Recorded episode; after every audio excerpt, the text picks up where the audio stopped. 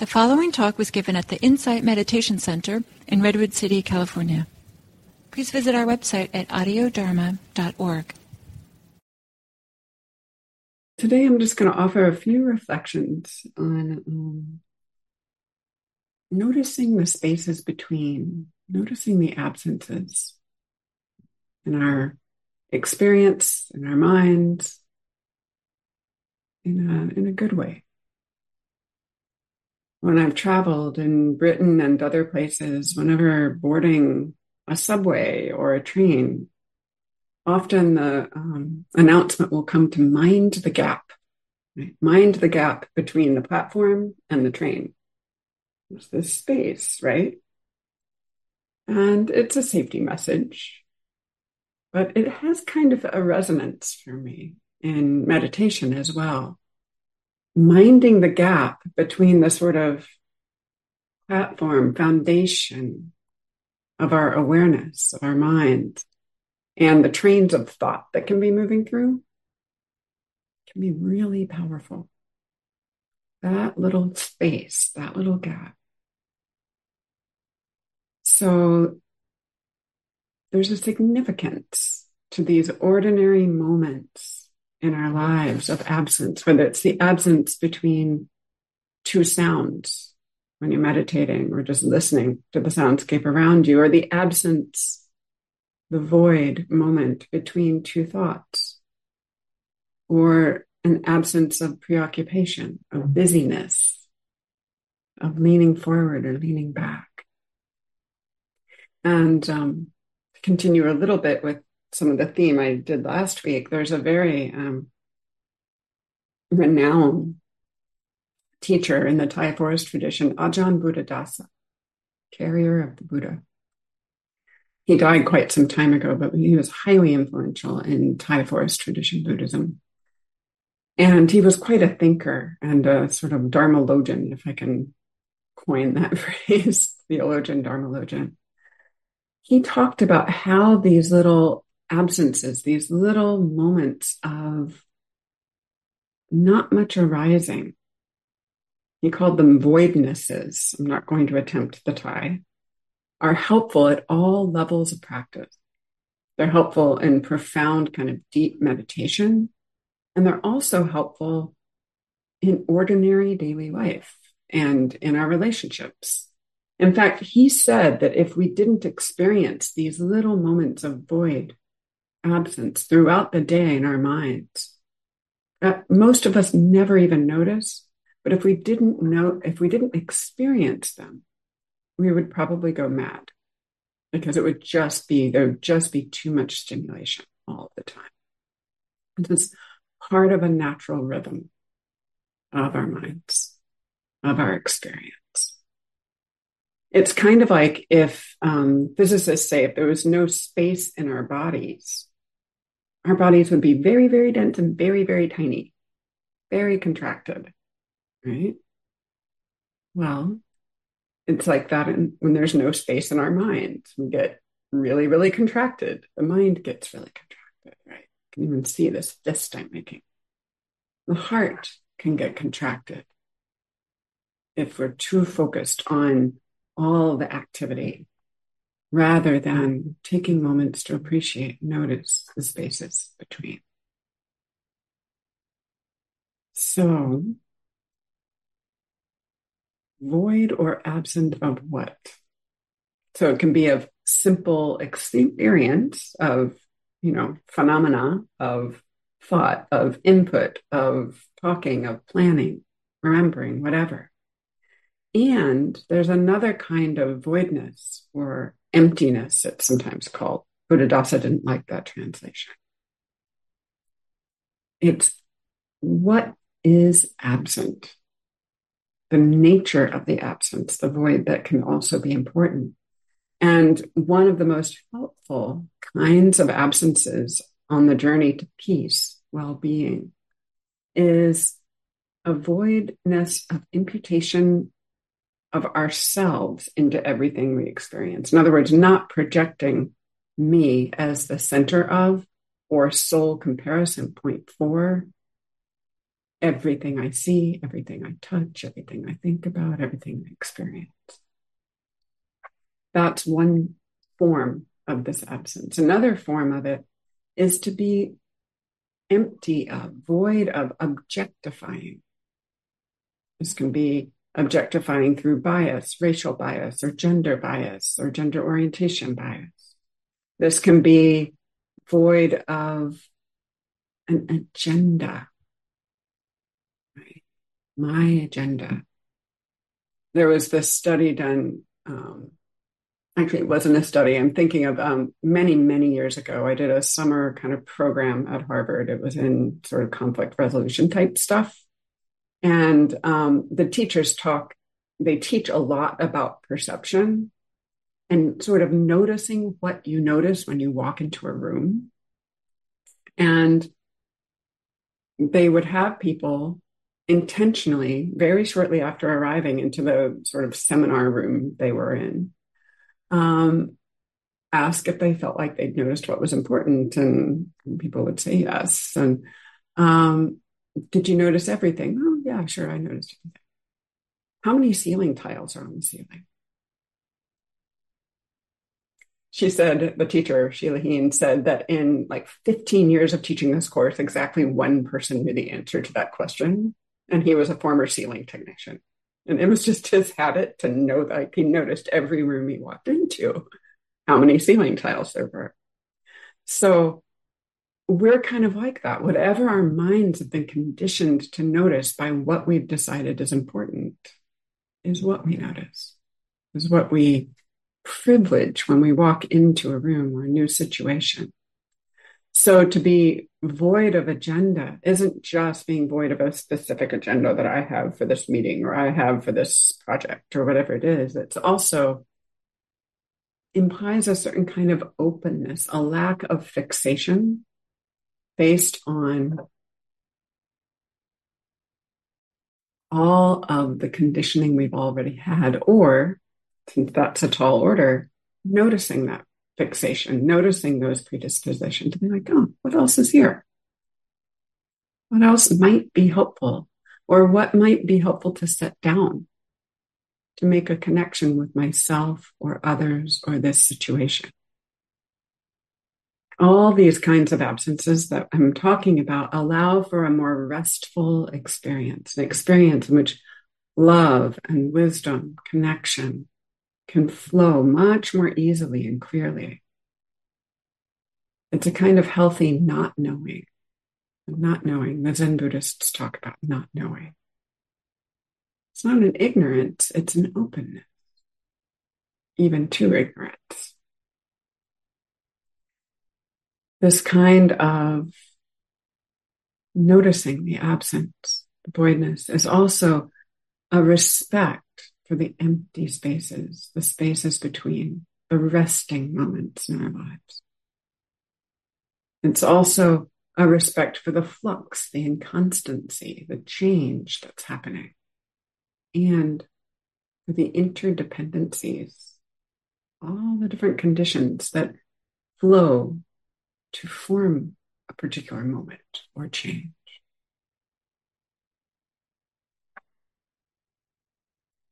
So it's settling back, stepping into this kind of noticing, this kind of absence can create a quality of refuge, restfulness that's similar to, and the Thai forest tradition and other contemporary insight meditation tradition teachers talk about it being contiguous with, leading towards, sometimes even blending with the awakened quality. Awakening, freedom itself. As Ajahn Chah, I quoted him as saying last week, to look to the Buddha within. And by the Buddha within, he means the natural, awake and aware quality of the mind that is not sort of swayed, caught up in whatever we are seeing, feeling, noticing. And that quality can be subtle and it's kind of always there. Look for it by definition. If you're alive, if you're looking for it, awareness is there. So, these absences, noticing these absences can be nourishing. It can flip us out of not so helpful mind states or just sort of busyness, right? And invite us to come home to something really precious within, to choose to deeply, deeply trust our own experienced moments of peace, insight, awakening. And they don't have to be big, grandiose moments. It can just be, ah, oh, there was suffering happening and now it's not. It's absent, even for a moment, even in profound grief or pain. There are often these voidnesses, these absences. And they can be places to rest. Of course, most of us, when we look within with mindfulness awareness, it's not our first experience to notice the gaps, right? The first thing most people notice when they start to be quiet, myself included, is all the surface chatter. One of my teachers, I think I did this last week, used to call it yada, yada, yada, yada, blah, blah, blah, blah, yada, yada, yada, blah, blah. It just, it's ongoing, right? And that's normal. Minds do that, especially if they've been revved up by contemporary life or a lot of engagement or some problem, right? So to liken that to kind of the surface chop of the waves in the ocean. But the deeper you get, the quieter the water is. Eventually, there's no wave motion at all. There's certainly no surface chop. And the beautiful thing about cultivating a regular practice over years is noticing these moments of absence, noticing these moments of awareness actually can flip the mind into that state very quickly, just for a second. Like Buddhadasa said, those absences, those seconds, they all add up and they provide this spaciousness, allowing within the day, even when very busy. One of my first educators, as I was becoming a chaplain, sort of used very different language around this. She was a Unitarian. She used to talk about taking a moment at the threshold of the next encounter.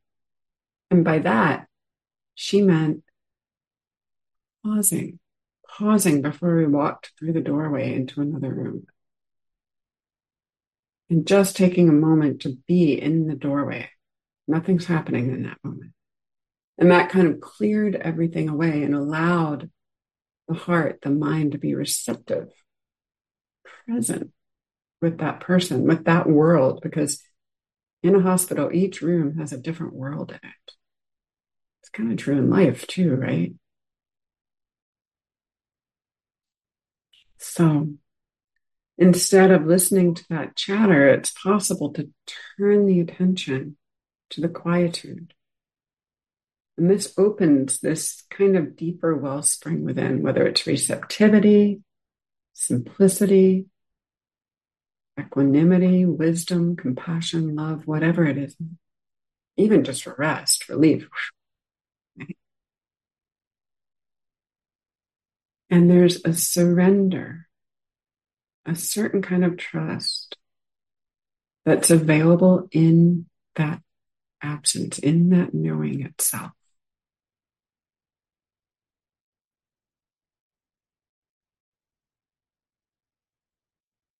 This is a way of stepping into now, the now. Our bodies are always here now. Our minds are really good at going elsewhere.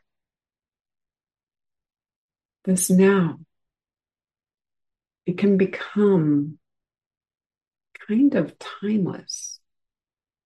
We stop and listen to it, be there. This kind of absence in the now can be a still point that exists within each changing moment. Perhaps you've tasted this in your own practice or in, li- in life. It's like if there's something really intense, really fast paced happening, sometimes time seems to slow down. Right? It's malleable. and complete presence can really shift our experience of the way time even works. There's a story, um, this is from a yogi on retreat many years ago, beautiful outdoor setting. And this person had had a very difficult interaction with someone important to them right before the retreat. Maybe lasted into the retreat some. And they um, were just kind of looped on it. It's a way it can happen sometimes in meditation. Just the thoughts keep happening, the mental suffering keeps happening. And um, they kept noticing it and noticing it and noticing it. And then they were outside walking, was beautiful natural area. And it was one of those partially cloudy days. And at that moment, the clouds parted and the sun came out.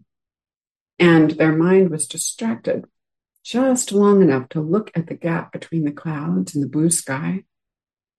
And in that moment of attention moving elsewhere, to that little gap between those clouds, they also saw a gap in the ill will, the delusion, the pain that was cycling through their minds, the greed. And that was enough to open things up into insight. So this can happen, you know, a person, I don't remember how many days they were into retreat when this conversation happened, like at least a week it can happen and be extremely consequential if there's a lot of sort of settledness already built up. And this happens every day. This getting caught in something, not happy, and then pop, here we are. Free of it. But the noticing is what's helpful. Oh, ah. was in pain, now not in pain. Wow. And that starts to educate the mind into what it feels like. It's the noble truth of the absence of suffering, suffering and the absence of suffering. So, this cultivation process includes noticing and appreciating any little voids, absences, moments of peace and calm. It can happen at any level. It doesn't have to be big, like it was for this person, where it provoked insight or grandiose. It's just about the noticing. Noticing. The other form of gap I talked about that most of us can notice at most times is between things, right? Between an in breath and an out breath, between one sound and another, perhaps between one preoccupation settles noticing the gap between one and another concept. All of these start to gather and build a certain kind of beautiful momentum that may not even be noticeable. It can unfold over weeks, months, years, or even moments. But the noticing, all it takes is the noticing to start to rest in the now. Because it takes a certain kind of trust of that resting to let go of leaning forward into the future or getting lost in the past. Trusting that the space, the simplicity within each moment is there offers an openness, an openness from the walls that busyness can build inside of you and the walls that it can build between each other. So when I'm talking about ordinary moments, I'm talking about, you know, at the best the bus stop or between phone calls or between emails and also between people. Sure, all of us have had the experience of being so preoccupied that we walk right by someone we know without seeing them. Right? Maybe at a little bit of a distance or whatnot. Or conversely, the experience being very present and being open to connection with someone we barely know that can cause a mutual smile or a laugh or joy. It's that absence, that voidness of preoccupation, the internal state of busyness opens that possibility, that connection. The same with ourselves, right? I can be so caught up in my agenda about what I need to get done that I can override myself. Or if I'm attending, trusting a little bit more. Oh, good time to take a break. I don't need to eat that, fill in the blank. Or maybe I don't need to spend the next 10 minutes on the computer. Maybe I can take a walk. All of these, all of these forms of appreciating space, absence, are onward leading in practice. So, I've been talking a lot about it and not as much in how to access it. There are many different ways.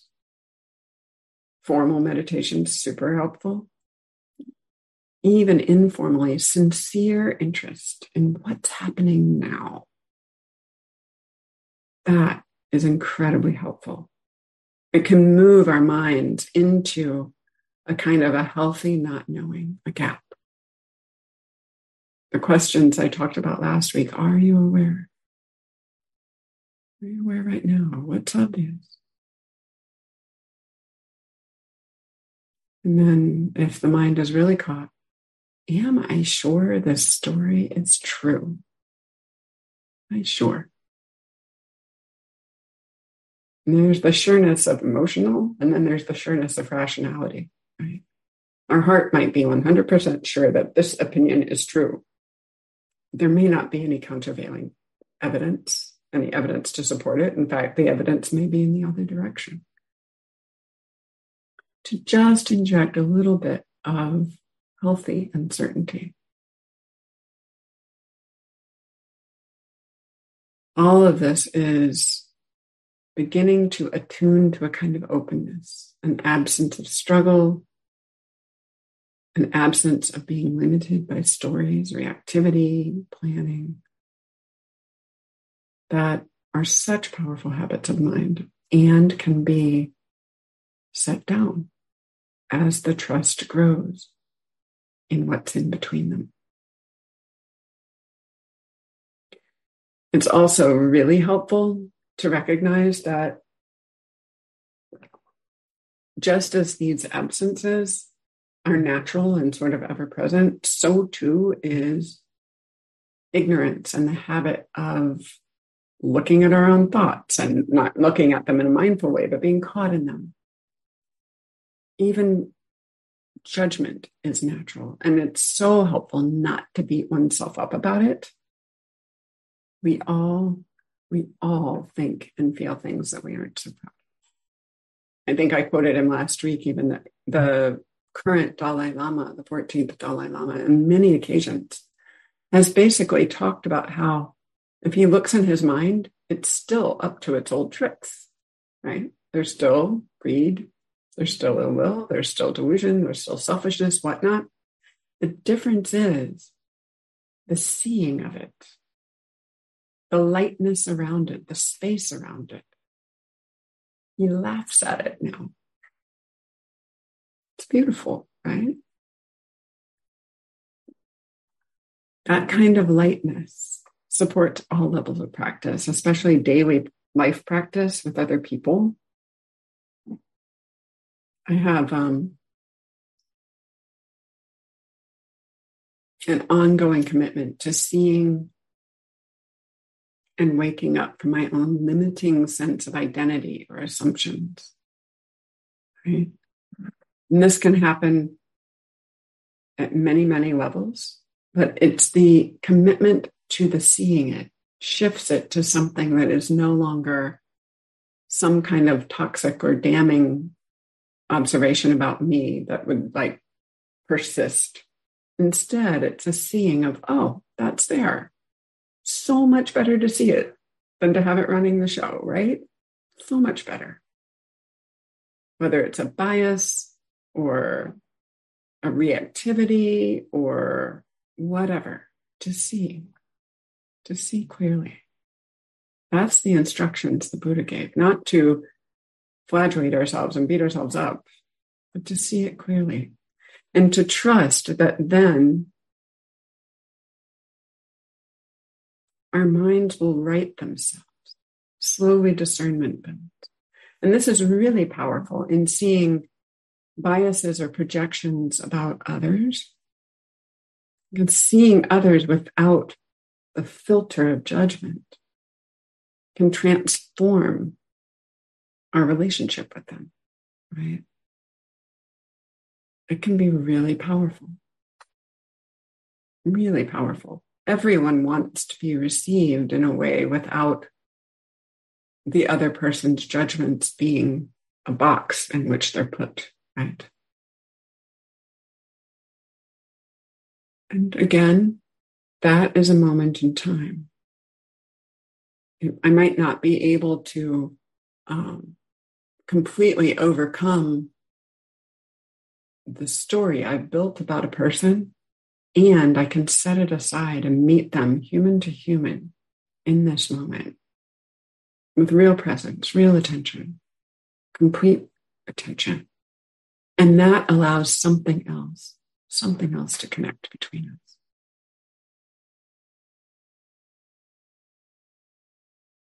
Beneath the stories and projections, beneath the conditioned identities we have. Each of us simply are, right? Our hearts, our eyes, our ears, our nose, our bodies. Each of us trying in our own way to be happy.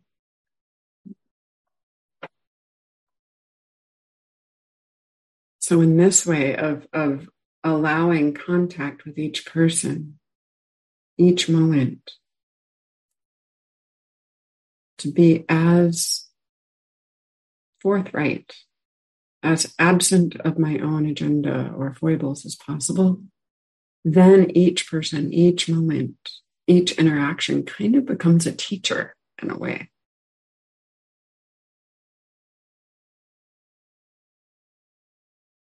There's a famous story. I'm sure most of, not all of you have heard this before that on the eve of the Buddha's enlightenment, he was sitting under the Bodhi tree, and the army of Mara, Mara being the kind of antithesis of Buddha in the ancient teachings. Mara literally translates as death, the death force, the denying, life denying force. So the forces of Mara are coming to try to defeat him, to stop him from awakening in this myth. And at one point, there's this pitched battle where arrows are launched at the Buddha. And because he sees the attack for what it is, the arrows transform into flowers. Harmless, beautiful. As a myth, this contains such a powerful little nugget of wisdom that turning towards those very forces in the mind, which might operate as delusion or steal energy or be the pinch of judgment. We can just say, Oh, I see you. I see you. In the classic teaching, it's I see you.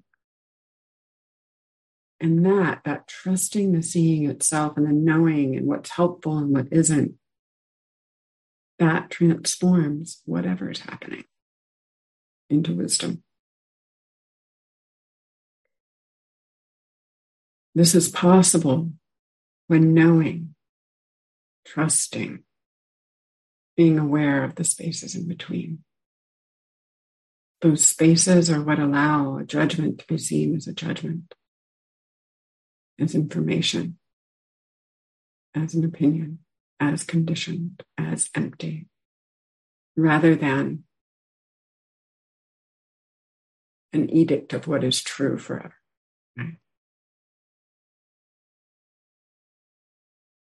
So remember, remember to trust, appreciate the simplicity of space, absence, voidness as best you can. This helps relaxing into a certain kind of openness. And there, there's a kind of lightness, a kind of freedom that's available in simple and ordinary ways in every moment, and occasionally in extraordinary ways as well. So thank you. Thank you for your kind attention. And have um, a few moments for questions, comments. I will pause the recording. I'd like to offer um, a practice that's been helpful for me for those of you who are more visually oriented. And this is sort of a daily life practice. Um, you have to have your eyes open for this one. I like it while walking. I think I've talked about it in this group before. That is to very intentionally notice the space around the objects that you are seeing, just like we were talking about a couple moments ago. And um, for example, if you're walking through a forest, you can even notice the sky above and around the whole forest. And then to notice the spaces between, between you and whatever, for example, the trees, or between you and the screen, or between you and the image of me. Notice those spaces. And then turn the gaze inward, noticing whatever spaces are within. Between breaths, between sensations, between thoughts. And this can be done sort of as a three part sequence of going on a walk, being in a waiting room, wherever. And just to notice the effect on your heart. Should do it.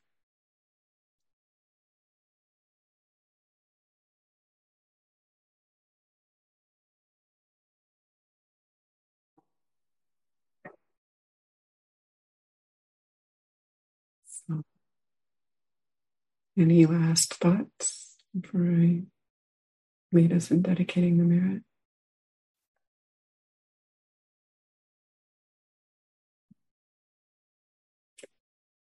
So,